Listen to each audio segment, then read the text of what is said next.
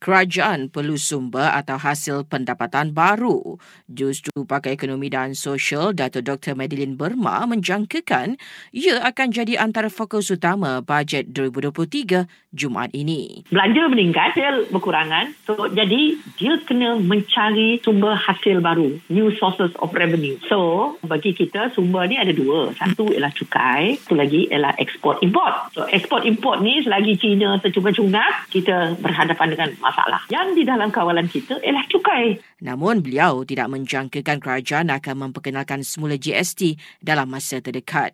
Eh, sehubungan dengan itu, Fellow Kehormat Institut Masa Depan Malaysia itu menjangkakan pelaburan yang turut membawa hasil cukai akan diberi perhatian. A government has to come up uh, with economic growth. We need to have more investment supaya ekonomi kita bertumbuh. So macam mana nak menggalakkan kedua-dua pelabur asing dan uh, domestic invest create job. Itulah saya rasa government will have to focus. Tegas beliau ia penting bagi membolehkan kadar pendapatan rakyat meningkat sekaligus memperbaiki taraf dan kualiti hidup. Dalam pada itu, bajet 2023 diharap bawa sinar kepada pekerja perkhidmatan penghantaran.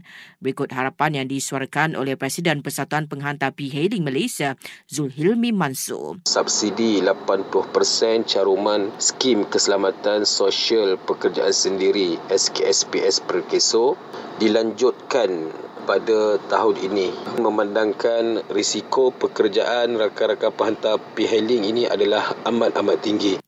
Sementara itu, berdasarkan undian di Twitter Astro Radio News setakat ini, 57% responden berharap bajet 2023 fokus kepada kos sara hidup rakyat.